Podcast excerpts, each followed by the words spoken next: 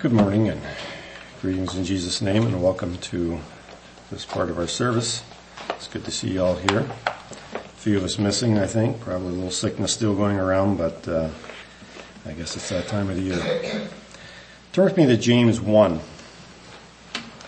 We're going to finish up a, uh, a little bit of a series we've been looking at the last several times I I preached and uh, that has to do with the the verses in uh, James 1, 26 and 27. We're going to read those verses again here this morning. If any man among you, I'm sorry, let's start at verse 25. But whoso looketh into the perfect law of liberty and continueth therein, he being not a forgetful hearer, but a doer of the work, this man shall be blessed in his deed. If any man among you seem to be religious and bridleth not his tongue, but, but deceiveth his own heart, this man's religion is vain. Pure religion and undefiled before the God and the Father is this, to visit the fatherless and widows in their affliction, and to keep himself unspotted from the world. Now we uh, picked these verses apart a little bit, and we talked about how true religion will be free of hypocrisy. We looked at that. We also talked about pure religion, true religion, um, being concerned with um, visiting the fatherless and widows. And we talked about what that might look like. And today we want to hit on this last phrase about keeping himself unspotted from the world. And I have to admit, this, this particular sermon I probably struggled with putting together more than any I have in quite some time simply, probably mostly because I thought, well, you know, let's um, let's just kind of do a word search on where all the the New Testament or the Bible addresses the world and the Christian relating to the world, and I was simply overwhelmed.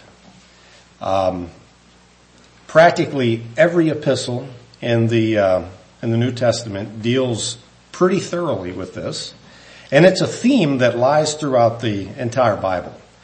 You have God's people and you have the world. And that thing has been, there has been much instruction given on that in the Word of God. To the point that I can't possibly do justice to the, to the topic this morning. And so we're just going to poke around that here a little bit and uh, hopefully, hopefully um, we can learn a few things. So the world here is referred to in this particular um, passage of scripture, I'm sure we understand, is referring to a universal system that is diametrically opposed to God. It's not talking about the birds and the trees and, and uh, the flowers. It's not talking about that world. It's talking about a world system. And these verses would lead us to believe that we can, we can have what James here calls a defiled religion if we allow this world to spot us.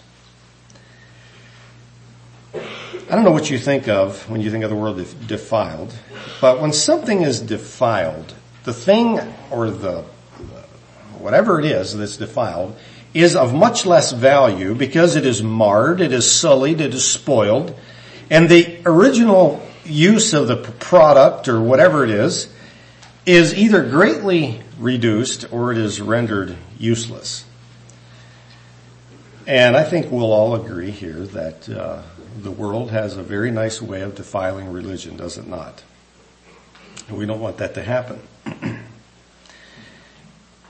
the word spotted also would give us the idea that the defilement would not necessarily be terribly intense. It's just spots. Um, I don't know what you think of whenever you think of spots, but uh, I had to think of uh, Delvin's little illustration here a few months ago when he had a piece of paper up here, if you remember that. And he held it out and there was a little dot in the middle of that paper. And his question was, what do you see?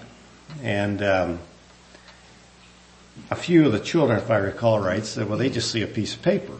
Nobody, nobody necessarily said that they saw the dot on the paper.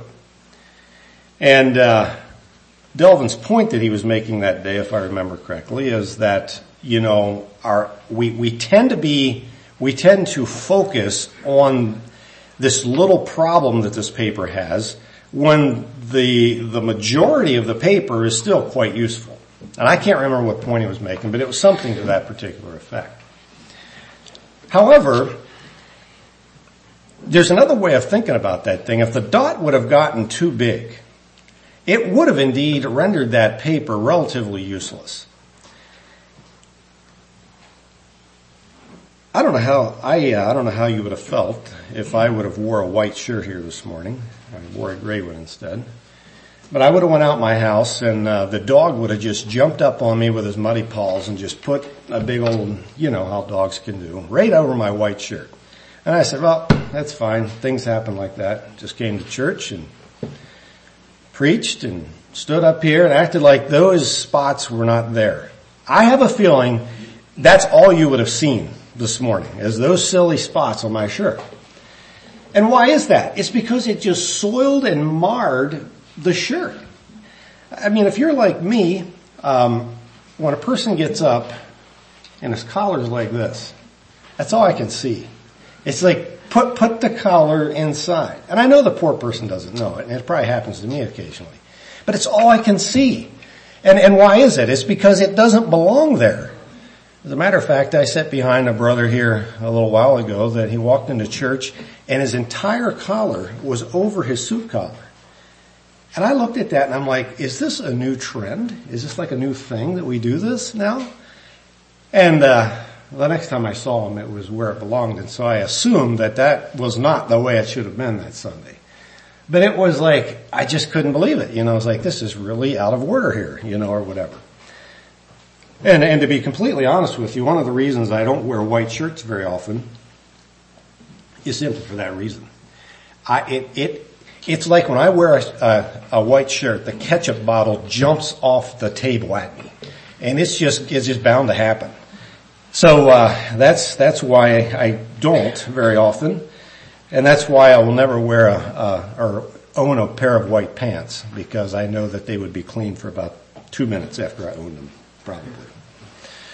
So anyway, we have the spots, and, and the point I'm trying to make is spots are very distracting. And if you have defi- a religion that is, that is spotted by the world, it is extremely repulsive and repugnant. It, it, it, it, it's not, it's not doing anything for, for us or our testimony.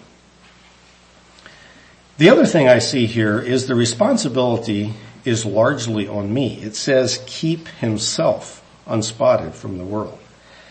I am primarily responsible to avoid getting these spots on me. Just like I am largely responsible, uh, I would say, if the dog jumps on me and I don't change the shirt. That's, that's my problem. Not really even necessarily the dogs, I would say. It's my issue. And I would say that's, that is, it is it is our responsibility to make sure that that's not happening to us as far as the world spotting us. Turn with me yet to James 4, verse 4. This is another, another verse here that James uh, talks very directly to this subject. Ye adulterers and adulteresses, know ye not that the friendship of the world is enmity with God? Whosoever therefore will be a friend of the world is an enemy of God. Now that is strong language. Um, now, now let's think through this a little bit. He doesn't say if you are of the world, you are an enemy of God. That's not what he says. He says if you are a friend of the world, you're an enemy of God. And furthermore, he says you are even an adulterer. That is extremely strong language. Let's think through that a little bit. So, um, if you found out this morning that I took one of the ladies in this congregation, my wife's not here this morning, so if I took one of the ladies here and I went out to eat with her, would that be out of order? Totally out of order. I, I sure hope you think that would be out of order. And, but all we did is we went out to eat together because we're friends. Completely out of order. That's basically what this verse is saying. I, I in some ways would be in, in, you could think of it as, as actually being unfaithful to my wife by doing such a thing. I'm married to my wife. I have no business taking another woman out to eat. Absolutely no, no, no business doing that at all. And basically, what James is saying here to us is that if we are just a friend of the world, we become enemies of God. We are, after all, the church is Christ's bride. And if we're keeping company with the world, how do you think that makes Christ feel? And I think we know the answer to that. So those are those are a few things here that um, that we can conclude from these few verses. I'd like to now move into um, how do we exactly define what the world is. And, and again, this is where things in my mind shouldn't be murky, but they are murky for some reason. And, and let's just kind of, um, let's just kind of, uh, think through this. And, uh, perhaps the reason they are, we believe them to be murky is because we, we live in the world and to some degree we have to engage with the world. And sometimes those lines become a little fuzzier than we wish that they were. But I, I question if they'd have to be as fuzzy as they are. I don't know if you've ever referred to a thing or a person as worldly. Uh, maybe you, maybe you have, maybe you haven't. But um, I think I have already. That that particular thing or or activity would be worldly, or that person lives like a worldly person, and and I have some idea what, at least in my mind, that looks like.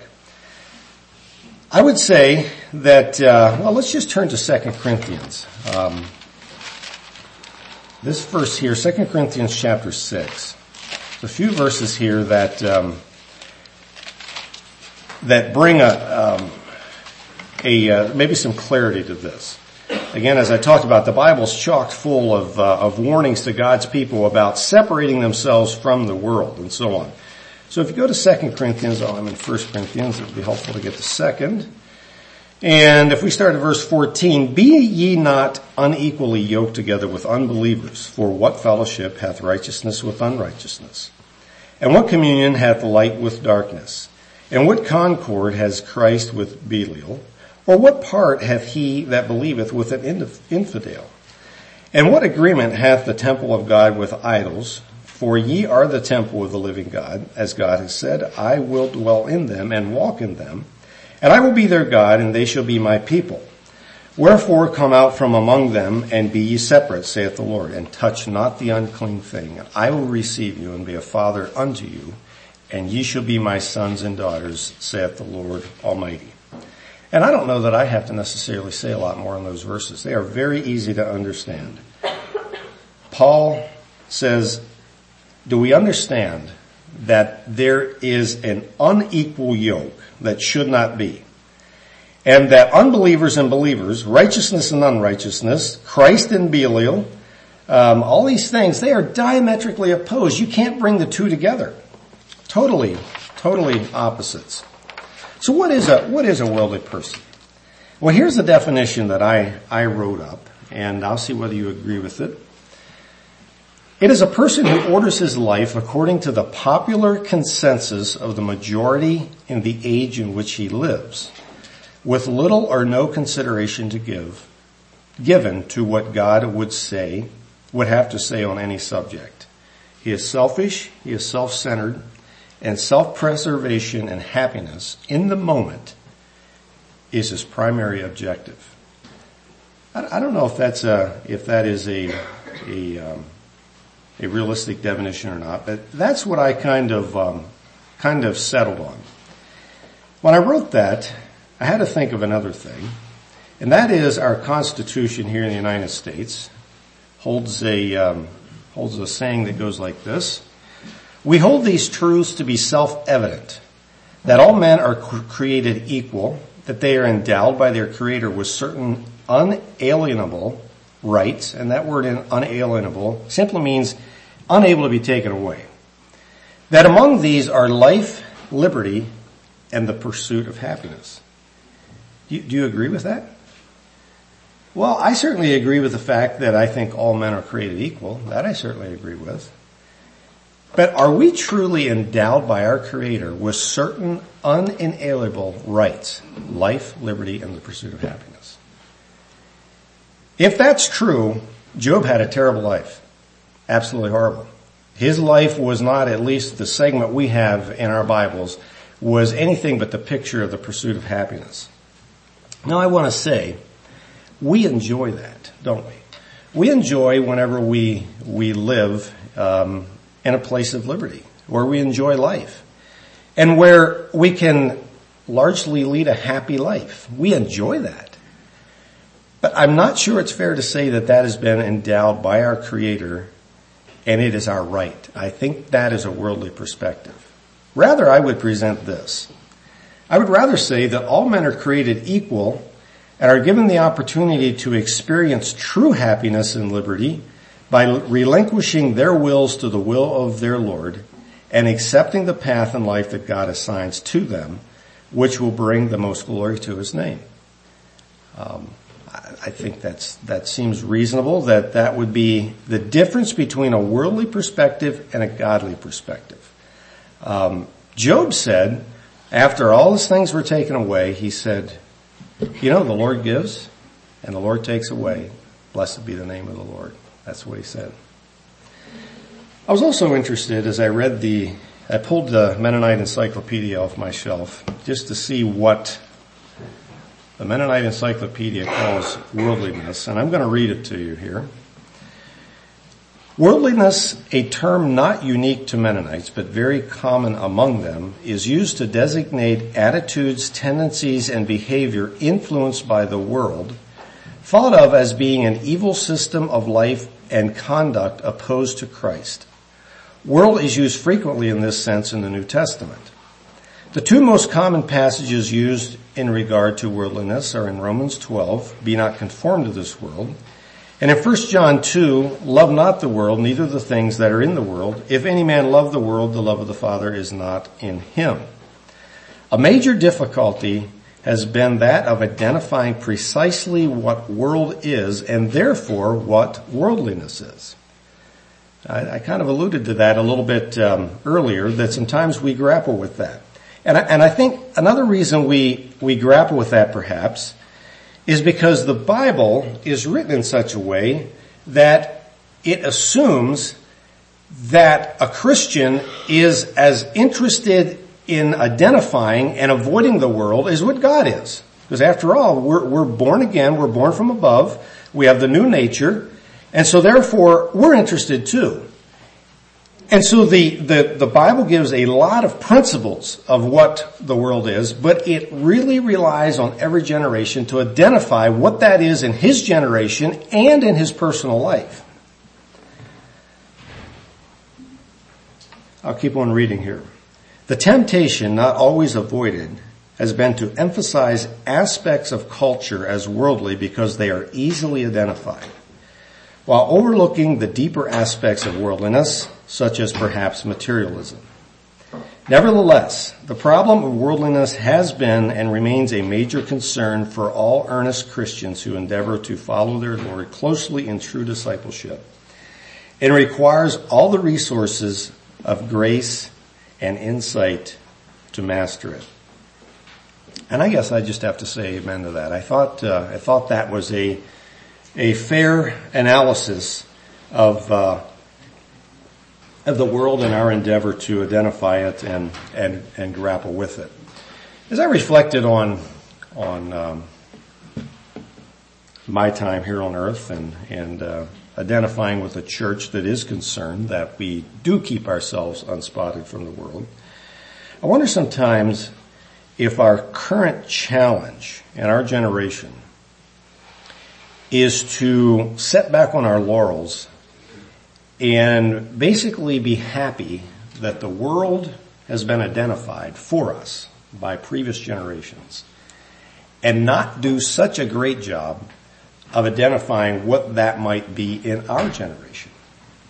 And perhaps we struggle uh, with uh, properly evaluating current trends in our generation and identifying them as worldliness. Well, let's uh, let's go to 1 John 2 now. This is probably the most concise biblical definition of what the world is that we have in our Bibles. 1 John 2:15 goes like this, love not the world, neither the things that are in the world. If any man love the world, the love of the Father is not in him. Alright? So again, very easy to understand. We shouldn't love the world system. We should be alert to it. We should avoid the things that are a result of it or a perpetrator of it. We should be aware of things that subtly ensnare us into the system without us hardly knowing it. And I would just like to say, I think, um, I think it's fair to say that as, as we evaluate world history, that, that the, the world's norms are constantly changing. And worldly people, quote unquote, always take their cues from whatever is valued as normal and right in their generation. And so um, that's why we had a time in, in our um, uh, country's history where abortion was considered evil, but slavery was considered okay. And today it's completely the opposite. Uh, slavery is considered evil, but abortion is considered okay. But it's, it's, it's, it's the world system. It's whatever the general consensus is of that particular generation is, is what is considered right and good and, and acceptable. Verse 16 says, For all that is in the world, the lust of the flesh, the lust of the eyes, and the pride of life is not of the Father, but is of the world. So now how do we, uh, how do we go uh, thinking about that. How do we identify when something is the lust of the flesh? Well, wouldn't it be that the lust of the flesh would be indulging excessively in things that appeal to the fleshly appetites alone? Alright? You know, we were all created with fleshly appetites. We live in the flesh and we have appetites. Uh, likely most of you ate breakfast before you came and the reason you did that is because your fleshly appetite said, I'm hungry and it's going to be a while to dinner, and the preacher could be boring, so I'm going to eat some breakfast. That's likely what you thought, hopefully not part of that, but possibly. But that was a fleshly appetite. Now, um, if you would have gorged and ate like crazy and, and whatever, now you're engaging in worldliness. You had a worldly breakfast. Okay, nothing to do with, about with what you had. It's how much you ate and and um, and you overdid it. All right, the Bible calls that gluttony. That's worldly. Another one that, another easy one is uh, sexual gratification. Um, the Lord made us this way, and and uh, there's a there's a, a place and a time for that, right? But in today's world, it is it has been it has been normalized and encouraged in very ungodly ways, and we we well know about that. I've been uh, reading some books here lately on uh, on psychology, and I was interested um, I think I maybe knew this, but I was, it was once again um, ingrained in my mind. This man by the name of Sigmund Freud, who was considered the father of modern psychology, and probably his uh, his ways are uh, are far too much followed by Christian psychology too, likely. But he proclaimed in his day that a lot of people's problems was because of suppressed sexual desire. And if we could just get rid of that, everybody could just do what he wanted to do and he wouldn't have to be constrained by biblical values, we'd be so much better off. And I think it would be fair to say that Sigmund Freud is probably could be called the father of the sexual revolution, which kind of came to head in the uh, in the 60s. And we are our society today that we live in is reaping an, a horrible um, harvest because of those um, normalizing of things that are sin. God calls sin. And we could go on and on, but you get the point. When we indulge in a way in fleshly appetites that God says you should not, we, we are now living in the lust of the flesh. And I don't know if this fits here or not, but um, it just kind of comes to me now. It is interesting that our church, and I'm not against this at all. In fact, I'm totally for it. But we have, we have taken a, a complete abstinent position against alcoholic beverages. We, we have. And I'm, I'm okay with that. However, it is of some interest to me that um, in our history, there was a lot of our people back eh, 150 years ago for sure, and probably even even more recently than that, that uh, owned stills, um, made whiskey, and um, all these things. All right, and and would have recreationally um, drank alcoholic beverages. It was not until the course of the world went after temperance in the 20s that it effectively um, it effectively dried out the church too. All right, the Mennonite church uh, jumped on that. I hesitate to call it a bandwagon, but that's kind of what it was in the 20s. And um, and they said we're against this too. Now, what has happened since then is um, is we we've continued there. All right, the world has gone back to drinking pretty heavily. And, and we've said, no, we think it's a good idea not to do that. Now, I say this carefully, but the Bible never condemns drinking. It condemns drunkenness, see. And we, but, but we have gone abstinent on that, but I wonder if we don't engage in the lust of the flesh on things like eating, I'll just say it, in ways that are after the course of the world. How about the lust of the eyes? You know, I think the lust of the eyes probably refers to the glitz and excess that we as humans are attracted to that further feeds the lust of the flesh. You know, I had to think of Eve there. Uh, the, the two were kind of combined. You know, she was hanging around the tree and the, the, the serpent says, well, why don't you look at that? So she did. And when she looked at it and listened to the serpent, oh, then she couldn't, she couldn't help herself. She took that fruit. And I, and I'll say I struggled here again. You know, what, what is the lust of the eyes? How would we define that? And if I'm going to be honest with the, the Word of God as it is plainly written here, if I do a thing for no other intention other to, than to appeal to the lust of my eyes, um, it's probably the world. That's probably where we got to come out on it. You know, we struggle here, I think, because we live in a world that, um, to some degree, we are required to participate in. And our world puts a lot of emphasis on the non-functional.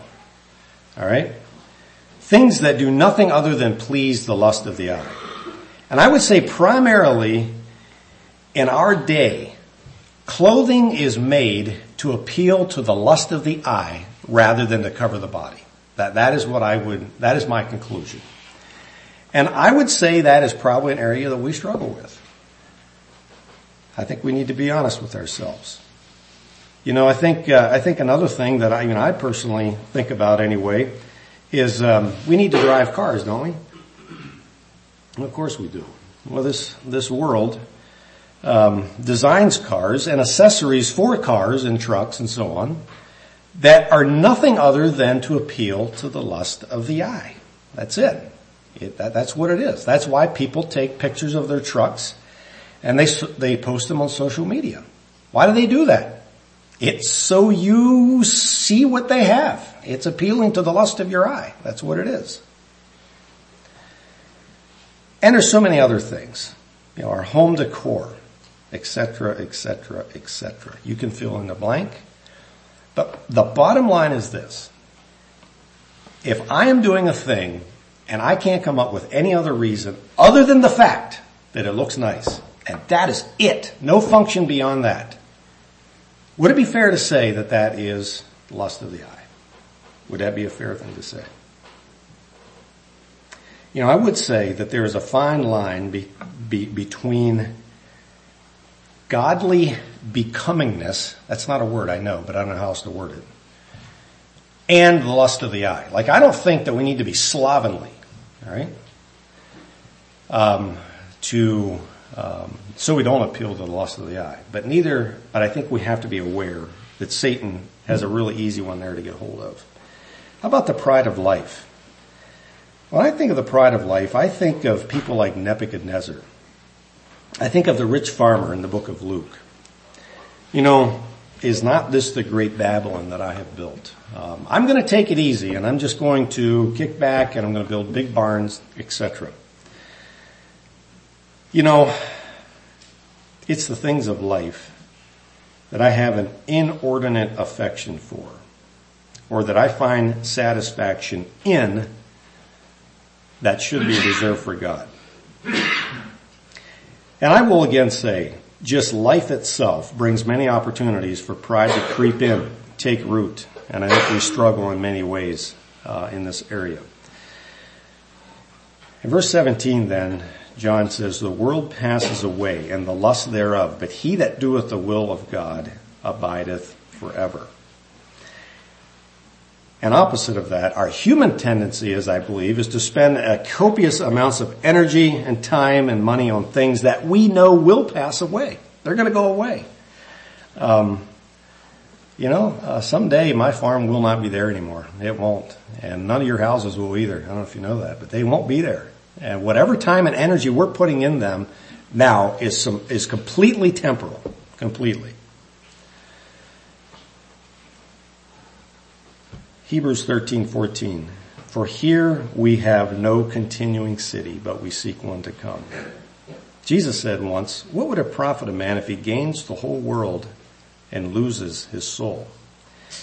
And by implication, I think he's insinuating that the pride of life has an extremely strong pull on us to the point that there would be people that would make that debate and make the wrong call.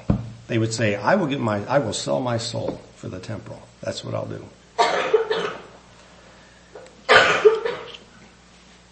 I think this could also be extended to uh, to just the way we think about ourselves. You know, the pride of life.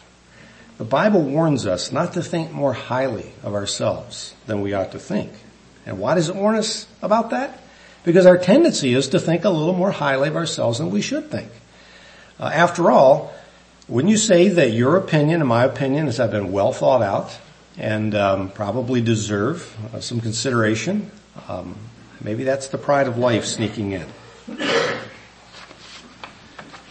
Well, I think it's we do well to consider who actually does control the world, and I have four references I'd like to just refer to. In the temptation in the wilderness, right after Jesus' baptism, Satan proclaimed to Jesus that he would be willing to give him all the kingdoms of the world. And Jesus did not dispute that. But he was not interested in the kingdoms of the world. He understood, I believe, Jesus did, that Satan does largely control uh, a lot of the happenings that go on in the world and in the kingdoms of the world. If you go then to John 12:31, Jesus says, "Now is the judgment of this world now shall the prince of this world be cast out. In the context of this verse, Jesus is talking about his death and the trouble that his soul was experiencing because of it. But the ultimate result of his death and trouble was that the prince of the world was going to be cast out and that there was going to be a force set in place because of his death that would greatly reduce Satan's capabilities to have the, um, the control of people that he would desire. And I would suggest that that force that was set in place is the Holy Spirit that comes and lives in the life of the believer. Jesus furthermore said in the Sermon on the Mount that we are salt and light. There's something about the believer and his very presence in the world as he goes about keeping himself unspotted from the world that actually preserves the world. Okay? So, um, Jesus goes on to say, you know, if the salt loses its savor, it's worthless, right? And, and, and the same, the same, um, uh, connotation could be, could be here. If we're spotted by the world, what good are we to the world then? John 14, 30, then Jesus says, Hereafter I will not talk with you much, for the prince of this world cometh and hath nothing in me. Again, Satan is referred to as the prince of the world, and in context, Jesus is referring to Satan's evil scheme to have him crucified. And he said, Satan has nothing in me. Much like the verses we read in Corinthians, you know, what, what um, does righteousness and unrighteousness really have to do with each other? And then in, during his trial, those famous words that Jesus proclaimed to um, Pilate there, that his kingdom is indeed not of this world.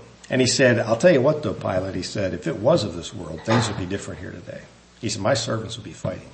But because my kingdom is not of this world, I'm here and I'm willing to be crucified. I'd also like to just refer to a number of scriptures that talk about what Satan desires to do with people to keep them in his control and largely what the difference is between a worldly person and a godly person. In Ephesians 2, it reads like this, And you has he quickened who were dead in trespasses and sin. We read this in our Sunday school, didn't we? Wherein in time past ye walked according to the course of this world, according to the prince of the power of the air, the spirit that now worketh in the children of disobedience. Among whom also we had our conversation in times past in the lust of the flesh. Now here's the, here's the uh, part I want you to pay attention to fulfilling the desires, or you could say fulfilling the carnal cravings of the flesh and of the mind, and were by nature the children of wrath, even as others. All right, we discussed this at some length in our Sunday school, so I'm not sure I'm gonna, I'm gonna say a lot about it, but just to point out, again, the world does have a course. It does have a path, it does have a program, it does have a, um, a thing that it follows. And it all boils down to what it calls the spirit of disobedience. You know, in, uh, in verse 3 then it says that it fulfills the desires of the flesh and the mind. Alright, I have settled on the fact that after looking at a number of scriptures here that, um, as I studied this, if Satan can control our minds, he has us. That's it. It's, it's about the influence of the mind. In Noah's time, right before God sent the flood to destroy the earth, it said the thoughts of their heart were evil continually. That was it. There just was no presence of God in their, in their thoughts. In Romans 1, very, very familiar scripture, and even as they did not like to retain God in their knowledge, God gave them over to a reprobate mind, a base mind to do those things which are not convenient. And without going into a lot of detail, you know we live in those days, don't you? I mean, it's always been a little that way, but we live in a time when people are doing a lot of things that are not convenient. And it's because of the reprobate minds. Romans 1 has a, lo- a long list of, uh, of uh, reprobate things that people do. And then it ends up like this, who knowing the judgment of God, that they which commit such things are worthy of death, they not only do the same, but they have pleasure in them that do them. Again, I say that Satan understands all he needs to do is maintain the control of a person's mind and he will have those people eating out of his hand. I really believe, again, that the difference between a person of the world and a person that is in Christ is how he thinks about things, how he processes things, how he, how uh, he conducts his affairs in this world. His decision is based on the eternal rather than the temporal. And I'll give you a little story that uh, brought this right to the fore in my life here very recently. I was talking with a neighbor that I do uh, quite a bit of business with here. Um, recently. And we were talking about some land right across the road from him that um, the, the, the, folks that own this land are, are quite old and they can't really run the land very well anymore. They're still trying, but not very well.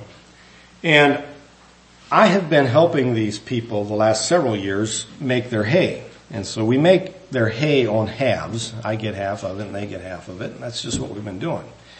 And I have, I have uh, told these folks, these older people, that if they would ever be interested in renting that 120, that they should talk to me. I, I could be interested in renting it. Well, as I was talking to this neighbor that lived right across the road from this 120, um, I found out that he really carries a chip on his shoulder about another gentleman in the neighborhood that rents land that's right next to him. Alright? He's not pleased with that. To the point that he kind of avoids the man as much as he can. And my wheels got to churn and I thought, boy, how would that be? He's told me, oh, then the other thing he said, he said, if that land ever comes up for rent, and it's the stuff that I kind of thought in my mind I wouldn't mind renting. He said, I will not let, and he named another neighbor, he said, I will not let them have it. He said, I will bid so high, there's no way they'll get it. Hmm, boy, this, this conversation is really taking an interesting twist here. So I just, I just put it right out at him. I said, what if I rented that land? Because I wanted to know, would, would I be his enemy then? And he said like this, he got this glint in his eyes and he said, I'll rent that land. He said, I'm going to bid so high, I'm going to rent that land. Oh. I went away from that um, conversation basically with this conclusion. I won't rent that land. And, and I told him that. I said, you know what? I said, my relationship with my neighbors is worth far more than that land. I don't, you know, I've run the land. But I will not ruin my relationship with you over that piece of dirt. I won't do that. And if that's going to cause you a problem, I, I, I stand out of the fray. Now, in all fairness, if that land comes up for rent, and all the neighbors are given an option to, to throw a bid in, would it be wrong for me to put a bid in that, that I would know I would get that ground? Would that be wrong for me to do that? Well, in reality, not. But would it be? Would I be, would I be following the course of the world? Would I be? Or would it be much better to say, I'll just refrain from that? How, how could I witness to this man of, of, of Jesus and how that I have eternal values if I'm known to be the highest bidder? And I'm told in today's world and the, the numbers this man was throwing around as, you know, rent, it's big numbers. Well, it's big numbers. Let's put it that way. I just give you that as an illustration of the difference and, and, and yeah, it's maybe even a bad illustration because it makes me look like I really am on top of things here, but I'm just trying to give you an idea of how we need to process things as, as otherworldly people. Romans 12:1 I beseech you therefore, brothers, by the mercies of God, that ye present your bodies a living sacrifice, holy, acceptable unto God, which is your reasonable service. And be not conformed to this world, or, as the New Living Translation says, do not let the world press you into its mold, but be ye transformed by the what? The renewing of your mind, that ye may prove what is the good and acceptable and perfect will of God. Again, our minds need to be renewed. First Peter talks about arm ourselves likewise with the same mind as Christ. And then it goes on to say that in times past our life sufficed us to have wrought the will of the Gentiles who walked in lasciviousness, lust, excess of wine, revelings, banquetings, and abominable idolatries. Wherein they, or the world, thinks it strange that you do not run with them to the same excess of riot, speaking evil of you. And why don't we? Because we have a different mind. We have armed ourselves with the mind of Christ. Again, what is the abominable idolatries? What is the excess of riot? Those are just like, what is that? How, how do I get that? How do I put that into my life? How do I, how do I get that to the end of my fingers?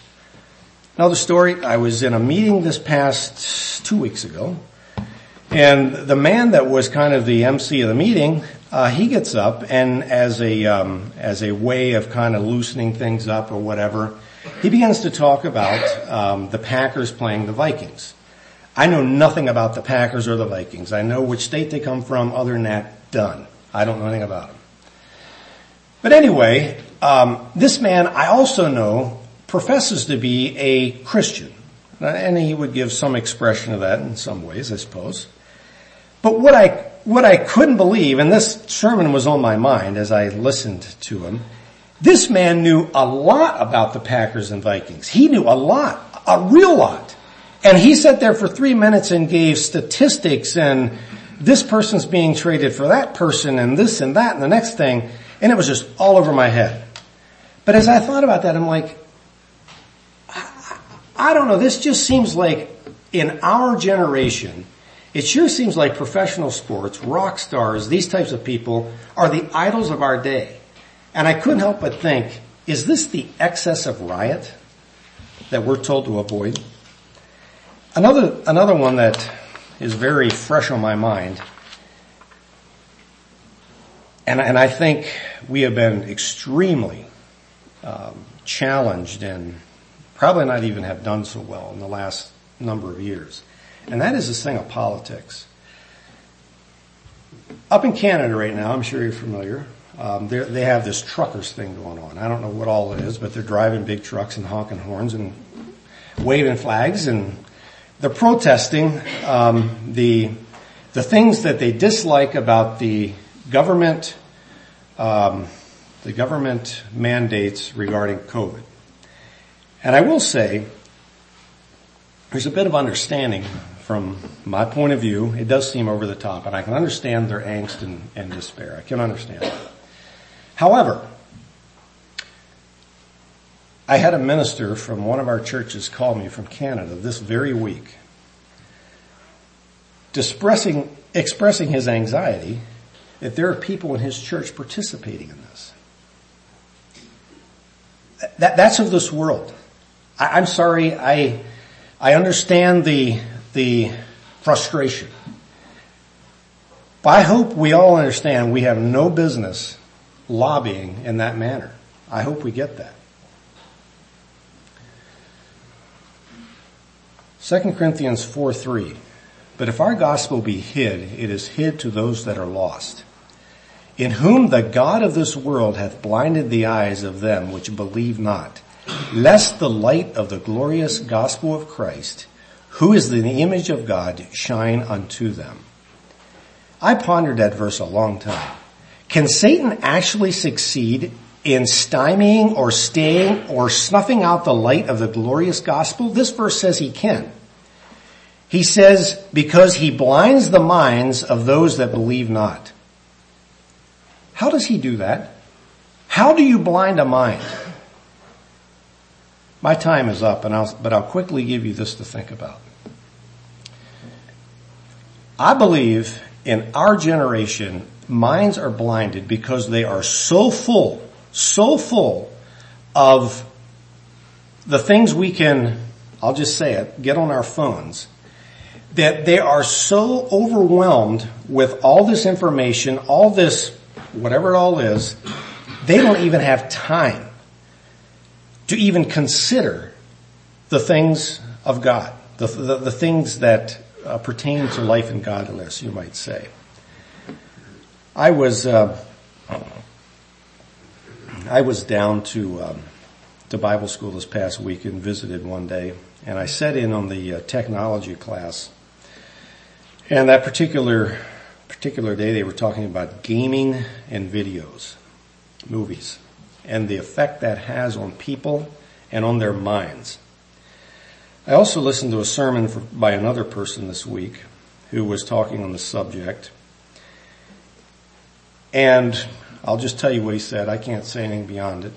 He said that studies have, have proven that people that play video games, computer games, whatever they all are, uh, however the venue is you play these things, that brain scans have shown similar effects to somebody that's on um, high doses of heroin. Okay, their minds are blinded. Their minds are dysfunctional because of the things they are allowing to happen to their minds. I just, I just ask you this. Does gaming and movies have any place in the kingdom of God? Does it?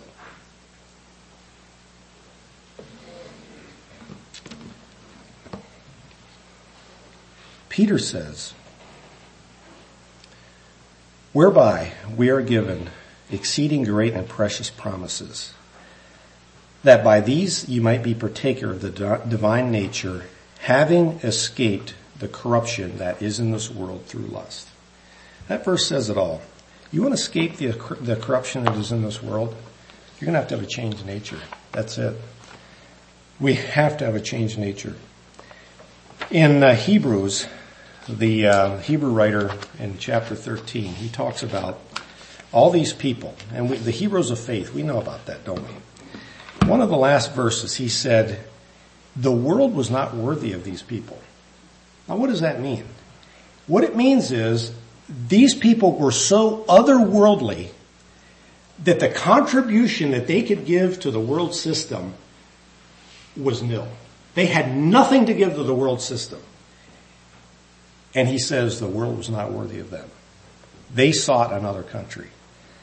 Friends, I hope that's our testimony. I hope that people can say of us that the world is not worthy of us.